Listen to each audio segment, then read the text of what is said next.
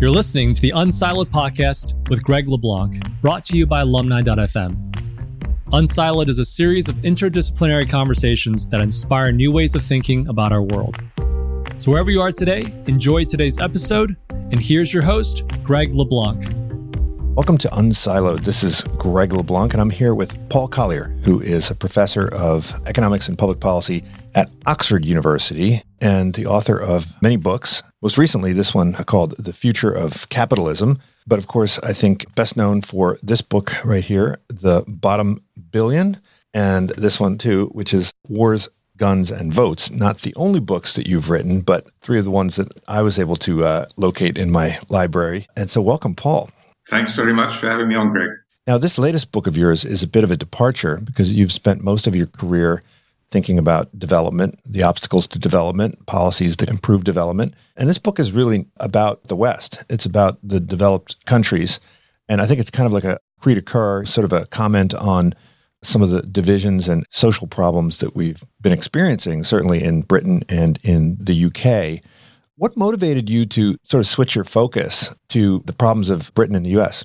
Partly that I didn't go in search of the problems the problems I've been working on for a long time came in search of me. So some of the issues that I've been all too familiar with in poor countries started to surface in rich ones, both yours and mine. And also, I, I have this, if you like, the lived experience of two different worlds. So now I'm, in all honesty, pretty fancy. I'm live very well in lovely in North Oxford, which is considered the highest ratio of house prices to income in the whole of Britain. A lot of my neighbors are North Americans because it's such a lovely place to live. And if you can afford it, you come here. I was the last professor to buy my street, and that was over 30 years ago. So I've made a lot of money. Sounds like Berkeley. yeah, that's right. It's the same sort of story. Yeah. But I didn't start life like that. I started life very differently. I was born in Sheffield, northern industrial city. Some of your readers might have seen the Full Monty, which was very popular about 20 years ago. It was a very funny, sad film. And that was Sheffield. It was about the destruction of a big industrial city. Sheffield was America's Pittsburgh and it crashed. It totally crashed. The steel industry just closed pretty rapidly over a course of about three years. Well, that was my relatives. By then I'd left Sheffield, but it was my home all my relatives were there. I was the only member of my family to get to university. Both my parents left school when they were 12. And so I was the, the freak that magical things happened to me. I was in just the right place at just the right time. A good free school, the astonishing feat of getting as a student to Oxford, and then up the ladder I rose with the usual progression. Meanwhile, my cousin was born on the same day as me in the same place, in the same social class. If you open your little book, Future of Capitalism, you'll find right early on there's a photograph of the two of us together when we were age four. I can still remember that photograph. And there we were in a very similar position. We both got to good state provided free schools. And then her life diverged from mine through random shocks, but it diverged very badly and very radically. And I started to realize just how good luck versus bad luck could then compound and roll down the generations. So she became a teenage mother. Both her daughters became teenage mothers. And one of them stumbled into a complete nightmare. And I'm bringing up two of the children that were born to her, wonderful kids. But that was a searing experience, both of the geographic divide of living in this hyper prosperous place of Oxford and seeing this catastrophe in my hometown, but also being on this rising ladder of fancy education and then off you go versus all my relatives who'd invested in manual skills, the skills of steel workers, and all their skills evaporated. The pride that they took in their work disappeared. The work disappeared. One of my relatives ended up earning a living cleaning toilets.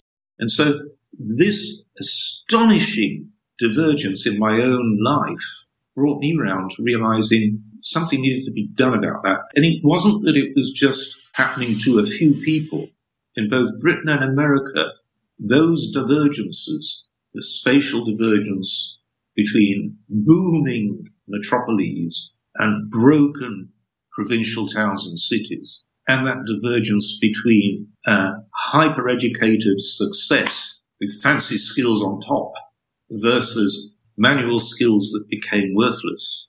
That divide became true of our entire societies of America and Britain. And not just America and Britain, but especially America and Britain. So the Anglo-Saxon world got a very bad dose of social divergence. This gap between kind of the metropolitan elites and the, the people, you know, you call the sans cool, right? The people who are in these left behind areas. I think you quoted someone as saying that the elites view themselves as kind of dragging around a corpse, right? Which is the, the non metropolitan areas. And so these divides, I mean, they, they remind me a bit of some of the tribal divisions that you refer to, or the ethnic divisions that you see in, in developing countries. I studied development economics. We used to talk about how the urban areas would more or less exploit the rural areas by demanding things from the state. And so whether it's subsidized food or whatever, but the rural areas would be basically sucked dry. And if you wanted to succeed, you had to more or less move into the city. Now, th- this is clearly a very different dynamic, but it does have some echoes with the work that you've done in the emerging markets where you don't have a unified national identity. Absolutely. So the paper I'm writing at the moment is called Lobotomized Societies. And in a way, I've been working on lobotomized societies in poor countries for many, many years, where the lobotomized spatially, as you've just said, but also lobotomized in terms of tribal groups, loyalties, ethnic groups, or racial divides.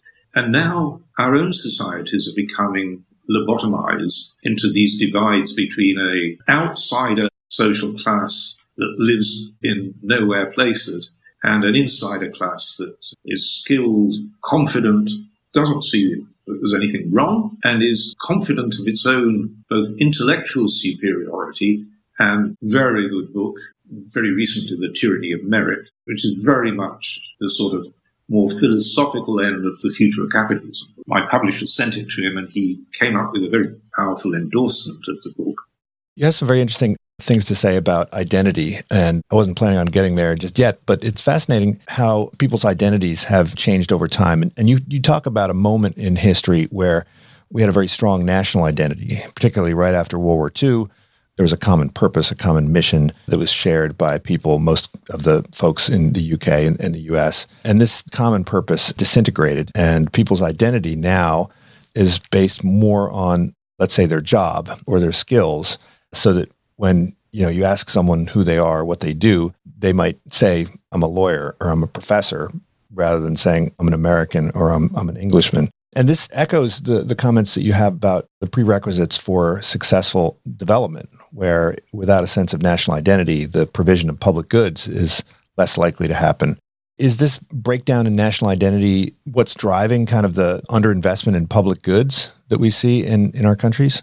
I think it's, it's driving a lot of problems because I like to use the distinction now between nationalism and patriotism because nationalism has sort of now become associated with aggression against another group, aggression against another country. And that's obviously always pretty ugly. But patriotism needn't be associated at all with aggression. It's associated with loyalty to a large community. In practice, the biggest collectivity of community we've managed to get, the people being mutually loyal, as a nation. Why does that really, really matter? Because once people sort of see themselves as, as a we with mutual respect and mutual obligation, then they become willing to comply with the things that's necessary to help the we, the collectivity. And so they're prepared to sacrifice their own individual interest for this common purpose. They want to get the good opinion of others in the community. And to get that good opinion, they actually have to put the community's interests above their own. And we've seen that play out with COVID. And frankly, I mean, some societies have managed to rally together and say, yes, here's a new common purpose. Let's get rid of COVID. In Europe, the most successful country dealing with COVID was not Britain, Denmark.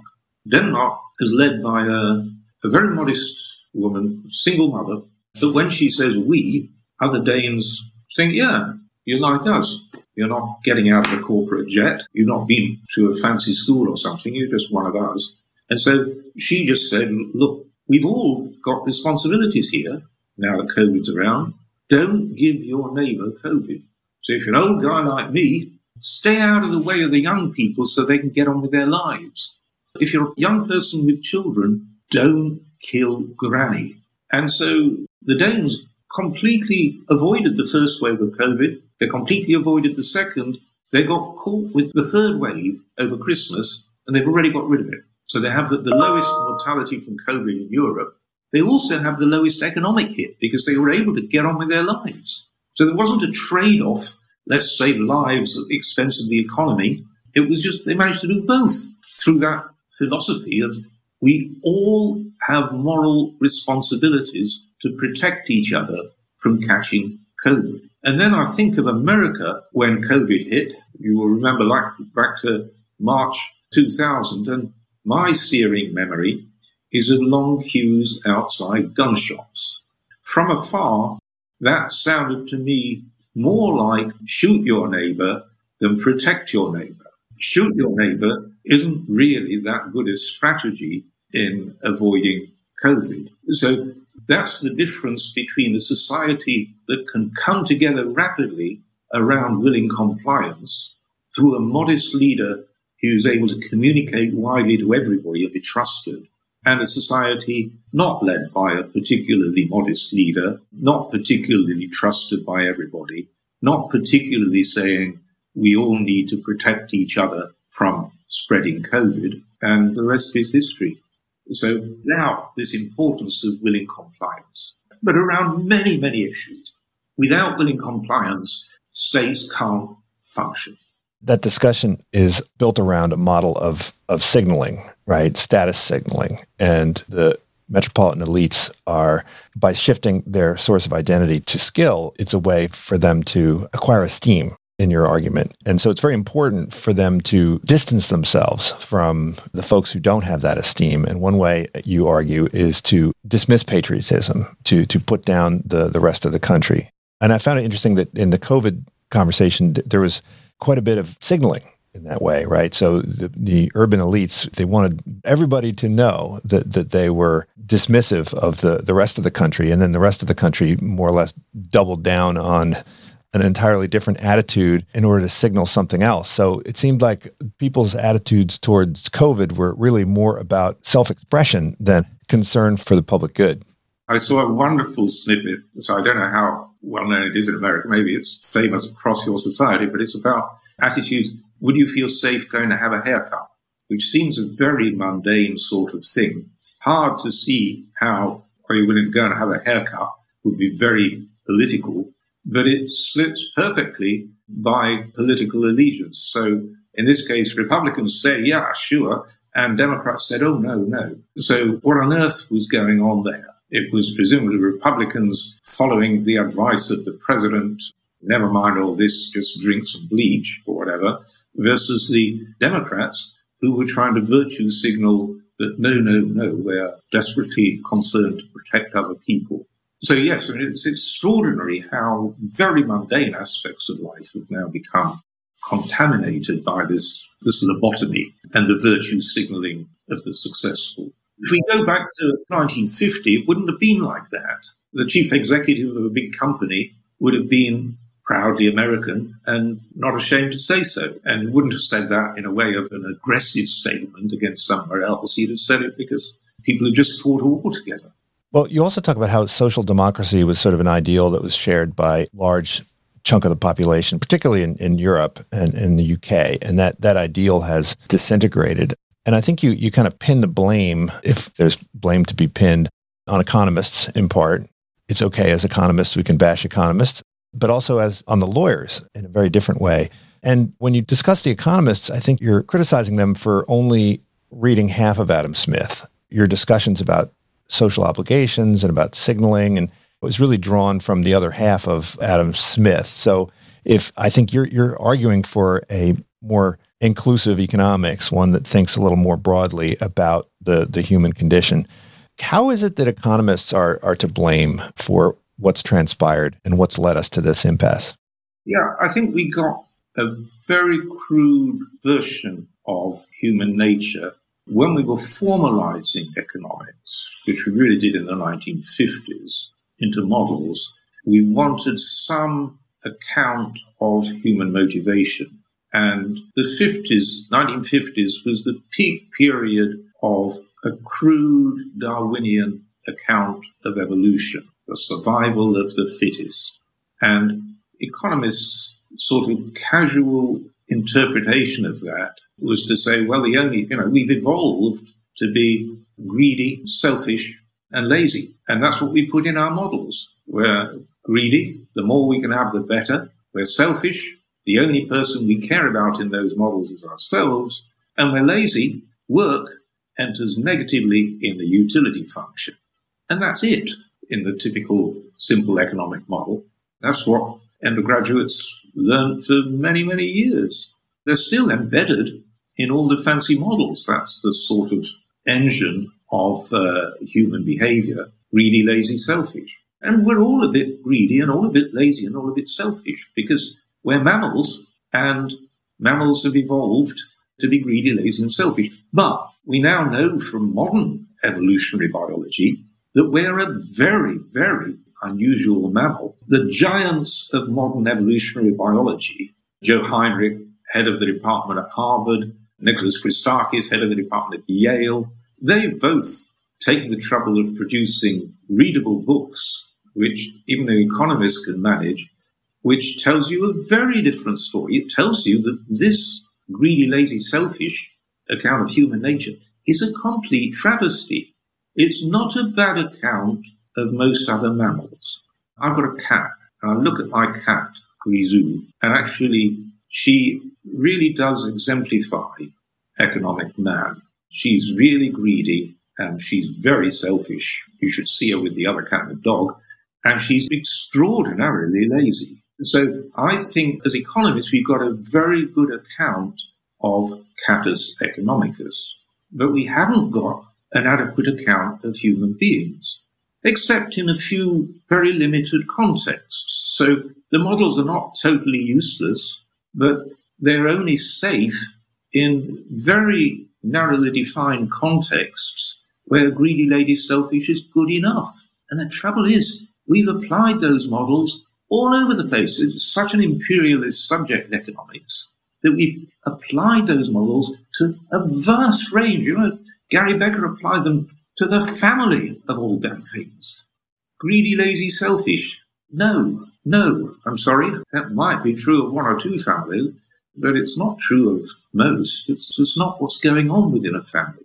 What does Christakis and Henrich tell us? They tell us that humans are very unusual. We've evolved to bond into big groups and value the good opinion of others in the group. And that good opinion doesn't necessarily reduce to a struggle over status. It can be a mutual thing. We can have mutual respect. It can be a threshold level. Here's the behavior that is, as long as you're over that threshold of behavior, everybody in the group can respect everybody else. Here's what we're trying to achieve, some common purpose. In order to achieve that common purpose, here's the action we need to do. And those of us who do that action, we're over the threshold. We've earned the respect of the community. And being able to do that at grand scale is, at its best, what a patriotic society does. That's what America in the post-war era managed to do. There's a marvelous book come out since the future of capitalism by Robert Putnam called The Upswing. He just exemplifies that, that story. The upswing is this, this surge of uh, willingness to put the interest of the community ahead of the individual. So that was the catastrophe in economics, getting seduced by a completely Mickey Mouse version of human behavior. Well, you talk about how rational economic man should be redescribed as rational social woman. And, and I found that provocative. But the other point that you make is that the problem is not just that economists have a faulty model for describing and understanding humans, but that by creating policies that were built on this descriptive model, they've essentially changed people to become more like what the model describes them as. In other words, it's become a bit of a self fulfilling prophecy. And, and so I'm wondering about that because, you know, Marxism had a faulty understanding of human behavior that we were all going to become selfless, and it didn't seem to change people one bit. So why is it that this positive model has had an impact on, on people and kind of destroyed? Yeah, that's a really good question. So there's two answers to it. One is it subtly changes people's norms.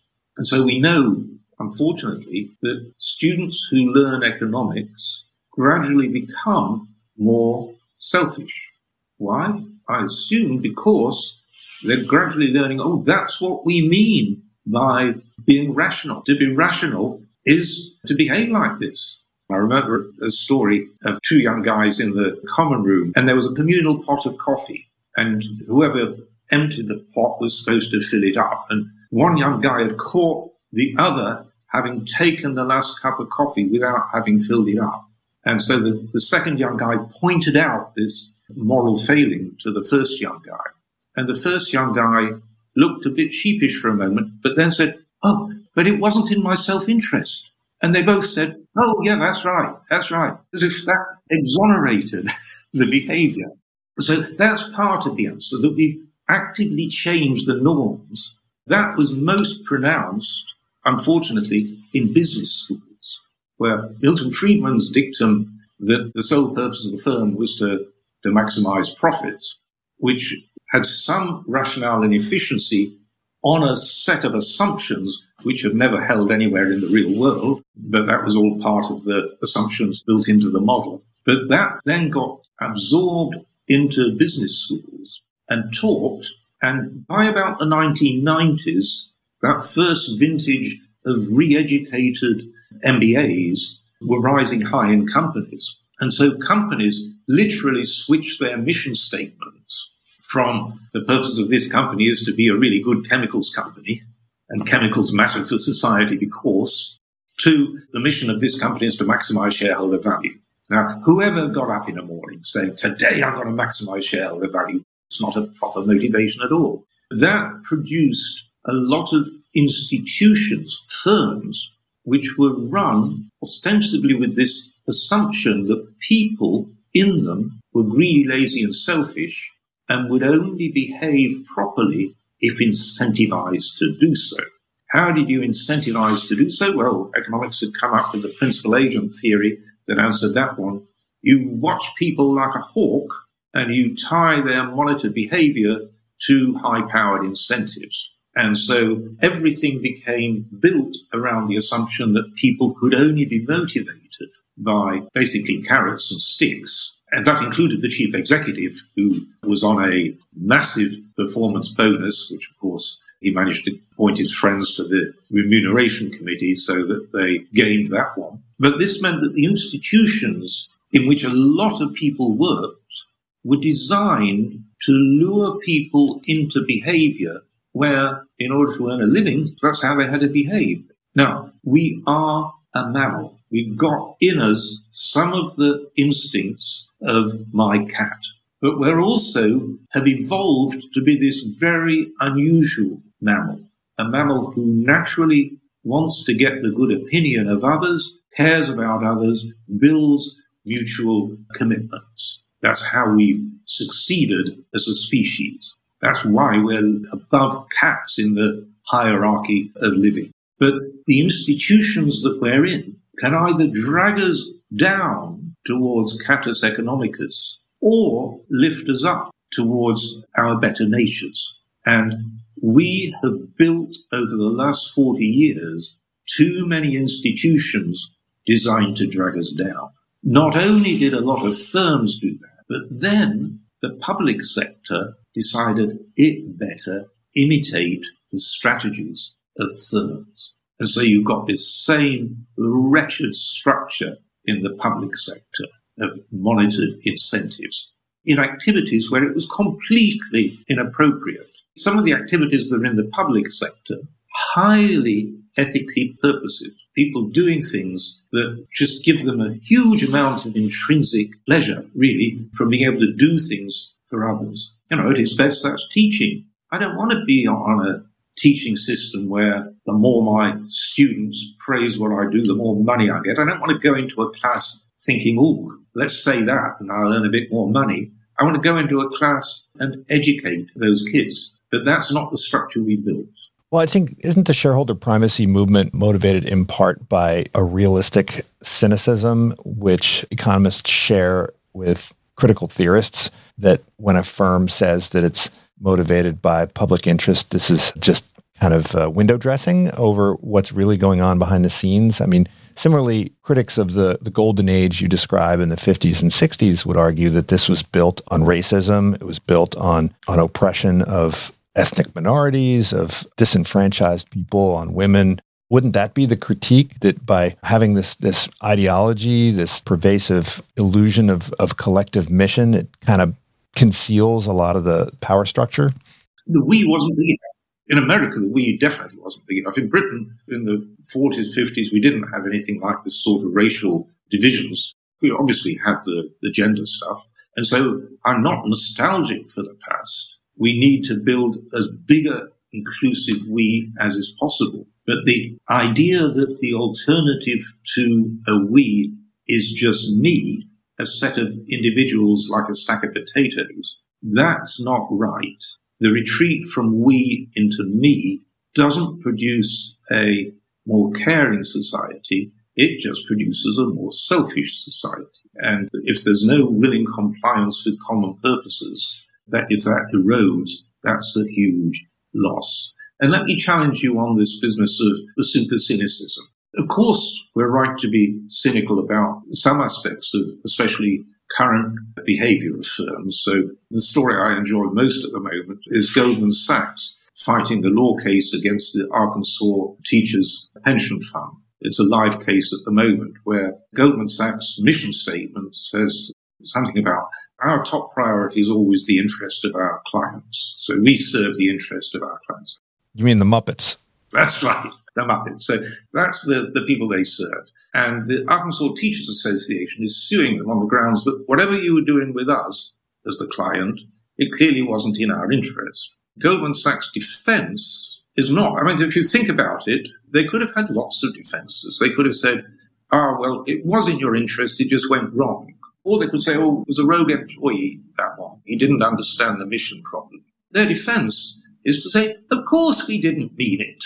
Of course we didn't mean we were working in your interest. And that was just a puff. You knew it was a puff. Here's 30 examples where we stuffed our clients and it became a public scandal and it still didn't move the share price. So everybody knew that it was just a load of rubbish what we were saying. Now, that is true of some firms is not true of others, and it certainly wasn't true. Let me give you an example of the, the company that, when I was a kid, was the most respected in Britain. Was called ICI. It was a chemical firm. It was the dream of any bright young kid like me. If I'm good at science, maybe I could work for ICI. And its mission statement, first it said, this is why the chemical industry is really important for society.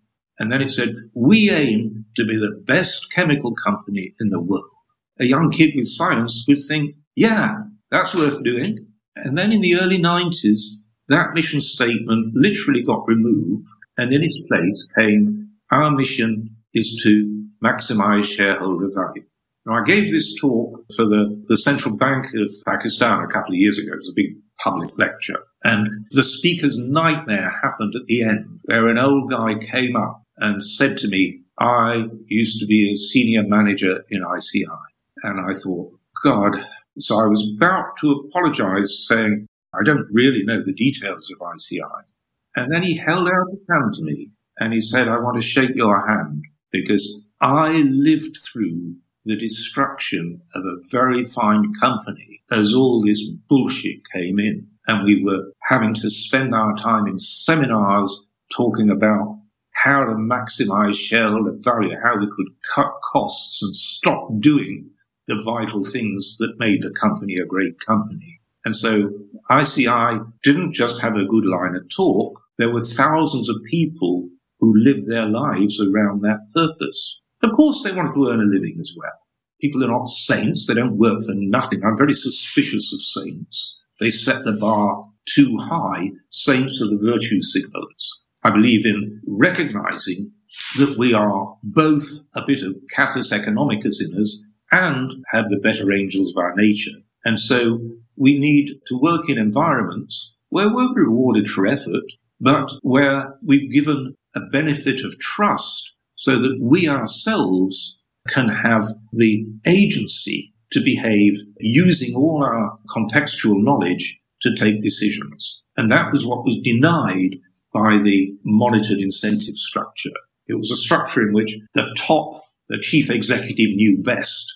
He knew what was needed. And the problem was how to get these greedy, lady, selfish people to obey his commands. So it was a command and control structure that we put in place when what we needed was a devolved structure of individual agency to achieve common purpose by individual and team efforts.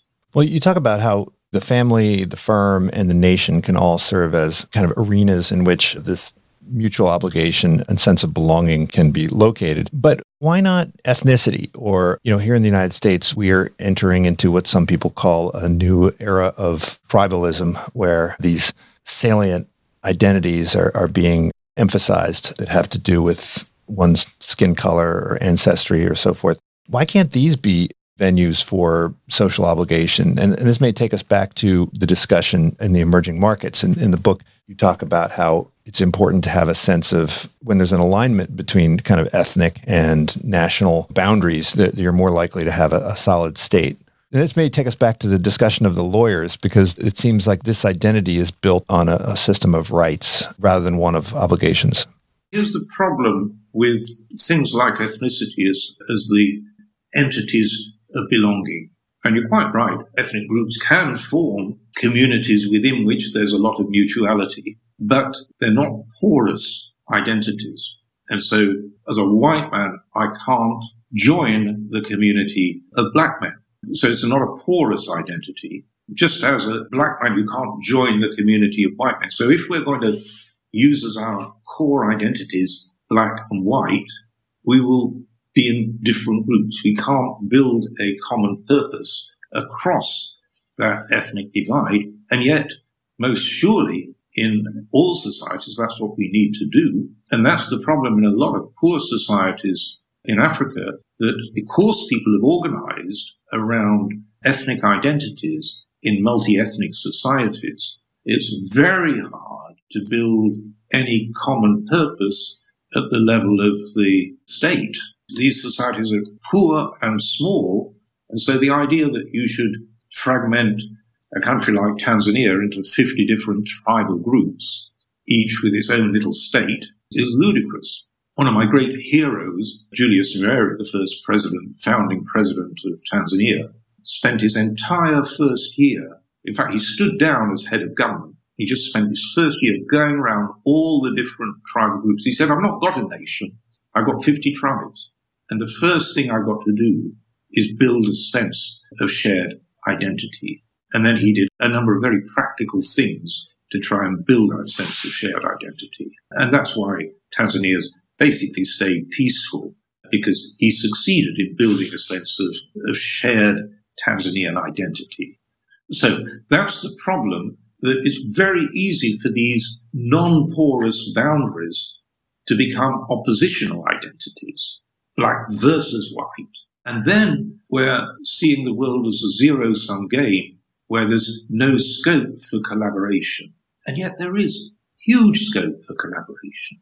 Very few purposes where the sensible organization is racial. For most purposes, the sensible organization is some purpose that people have. When I go to my department and teach, I teach with a range of people of different ethnicities and we sit and meet and discuss together how we got to conduct the teaching in, in our department. I was very proud that when COVID struck, until the entire university was closed down, there was a phase when we were permitted to teach but with a lot of social distancing. And so our big classrooms weren't big enough, anything like big enough to teach everybody. But we all agreed, let's teach four times our usual hours. So we'll just do four times as much teaching. So all these students who've just arrived will get a proper Oxford experience of face to face contact in a class. And that's what we did. We didn't get paid anymore for doing it. We did it because we thought that's what our purpose in life as a teacher requires us to do now, which it was. It was the right thing to do. As it happens, most of my students are um, probably about 40 different shades of non-white, but it didn't come into it. The same with my fellow teachers. It didn't matter. We had this common purpose. So, what I think a lot of people fail to understand when they take this economic view is when they see a weak state or a state that's failed to establish this national identity that's susceptible to what people call corruption, they view it through the economic lens and they see it as individuals maximizing themselves when in fact much of it is really about obtaining resources for one's group or obtaining resources so there's it's actually motivated by a, a loyalty or a group identity which trumps that of the state People very seldom operate as individuals. They operate in gangs. In the weakest states, what we see is gangs looting a common resource and fighting each other. And that is catastrophic for the society and tragic. It's an abuse of identity. It's identity that is destroying the whole, the society. That's the danger we should all be guarding against. Of course, we should form in groups. We should form in groups around common purposes. And those groups should be porous enough that anybody who wants to join in that purpose can do so. I think you would argue that the saliency of these tribal identities in the West is harmful. And, and ironically, its original motivation may come from John Rawls, which is, is, I say, ironic because John Rawls is certainly unobjectionable in terms of his motivations. But you argue that through this rights based lawyer approach, his ideal has been distorted and skewed. Can you talk a bit about that? Yeah. So this is the abuse of the concept of human rights. Two abuses. One is the collapse of the concept of human rights into individual rights.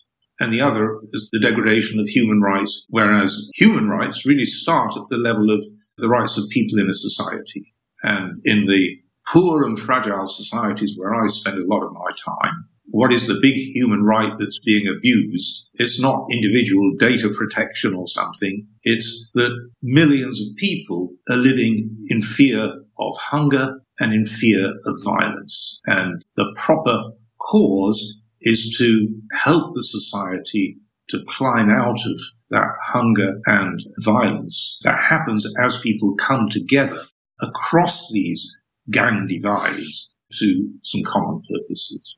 I think Rawls has now been superseded by Sandel's very powerful concept of contributive justice. Rawls was all about distributive justice, as if there was a cake to be chopped up.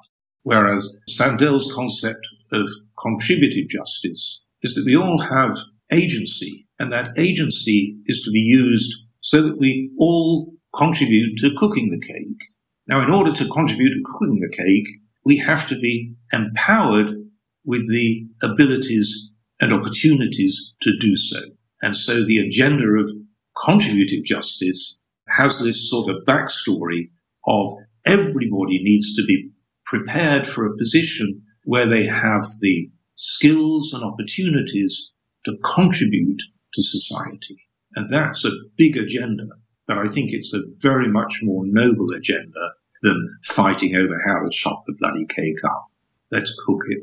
And in the poor societies I work on, fighting over a very, very tiny cake really is a pitiful activity. I think you spent most of your career trying to think about policies and interventions that can be done to help the bottom billion. And in this book, you turn to some policies that you think can help our own, the people within our own countries that are experiencing economic problems. And you have some provocative policy proposals, one of which involves transferring wealth from the metropolitan areas to those that are that are more remote. Maybe you could describe how you, you think about that, Why is it that the metropolitan areas have become so much wealthier and, and so much more powerful and important than these cities like Sheffield, which were left behind? And how would we remedy this? And why would we want to remedy this? Why can't we just let these cities empty themselves out and send them off to the ice floe and be done with them, right? Who needs Sheffield? Who needs Detroit? Why do we need these cities to come back? One of the things that I found very interesting is that mobility in the United States, geographical mobility, is at its lowest point in our entire history. So what happened in in the 18th century is if you used up all the nutrition in the soil, you just packed your got on your horse and went somewhere else. And you know, during the Dust Bowl in the 30s, you couldn't farm in Oklahoma, so everybody just came to California. So why doesn't everybody just clear on out of Sheffield, clear on out of Glasgow, clear on out of Detroit, and just move to greener pastures? That's an argument I think that some people make instead of trying to rescue these areas. I'm astonished that when you say this is a controversial suggestion. It's not a controversial suggestion in Britain. There's been recent survey. It's the one common purpose that almost everybody in Britain is agreed on is the need to drastically narrow the spatial differences in opportunity. And why is that so important? Because people naturally belong not just to a group, but to a place. A handful of people don't. They flit around from one place to another. That's a very small minority. Yes, in, in America, no matter where you go, every place has McDonald's, every place has Walmart. In America, you never even know where you are. Maybe in England, it's it's a bit different.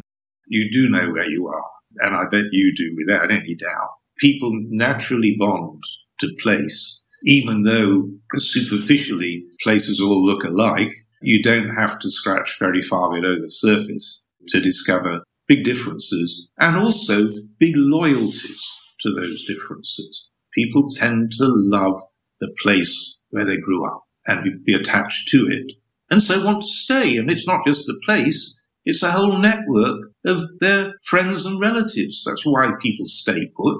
We know that we get much more happiness from our relationships them from our consumption of material goods. And so the thought of, in order to get more material goods, I need to move away from all the relationships that mean something to me. That's a pretty stark thing to present people with.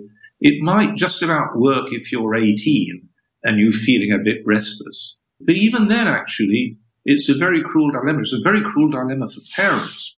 One of the things that's common in the north of England is that the parents of working class kids don't even want their children to get a good education because if they've got a good education, there aren't any opportunities to use that good education in their hometown. And so a good education for their kids would just be an environment in which then they had to say bye bye.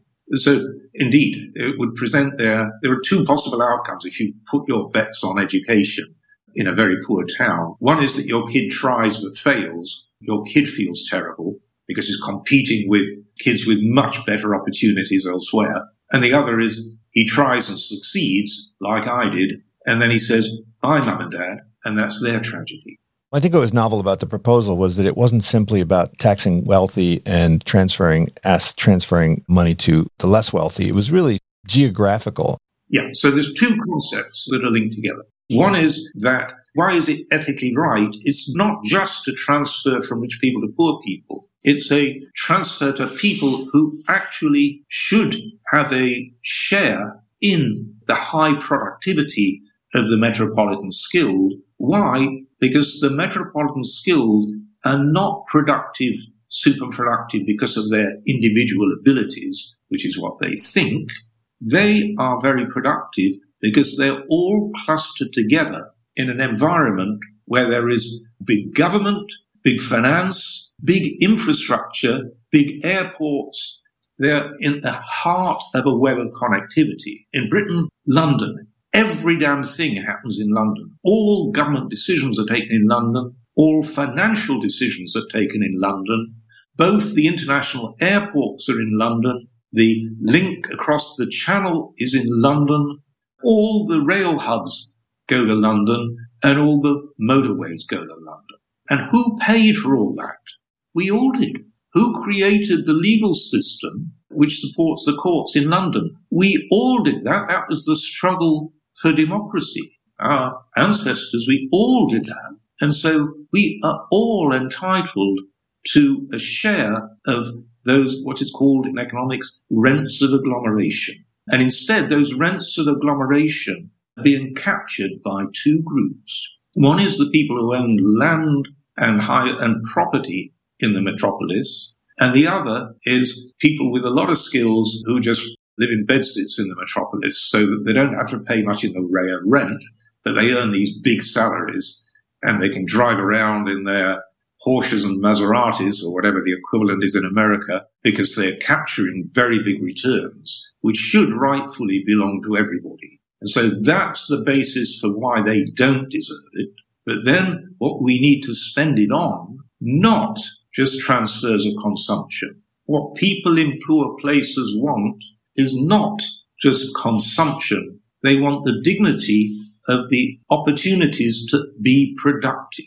And for that, we need to transfer not just money, but the opportunities for productivity. And that is good jobs and skills.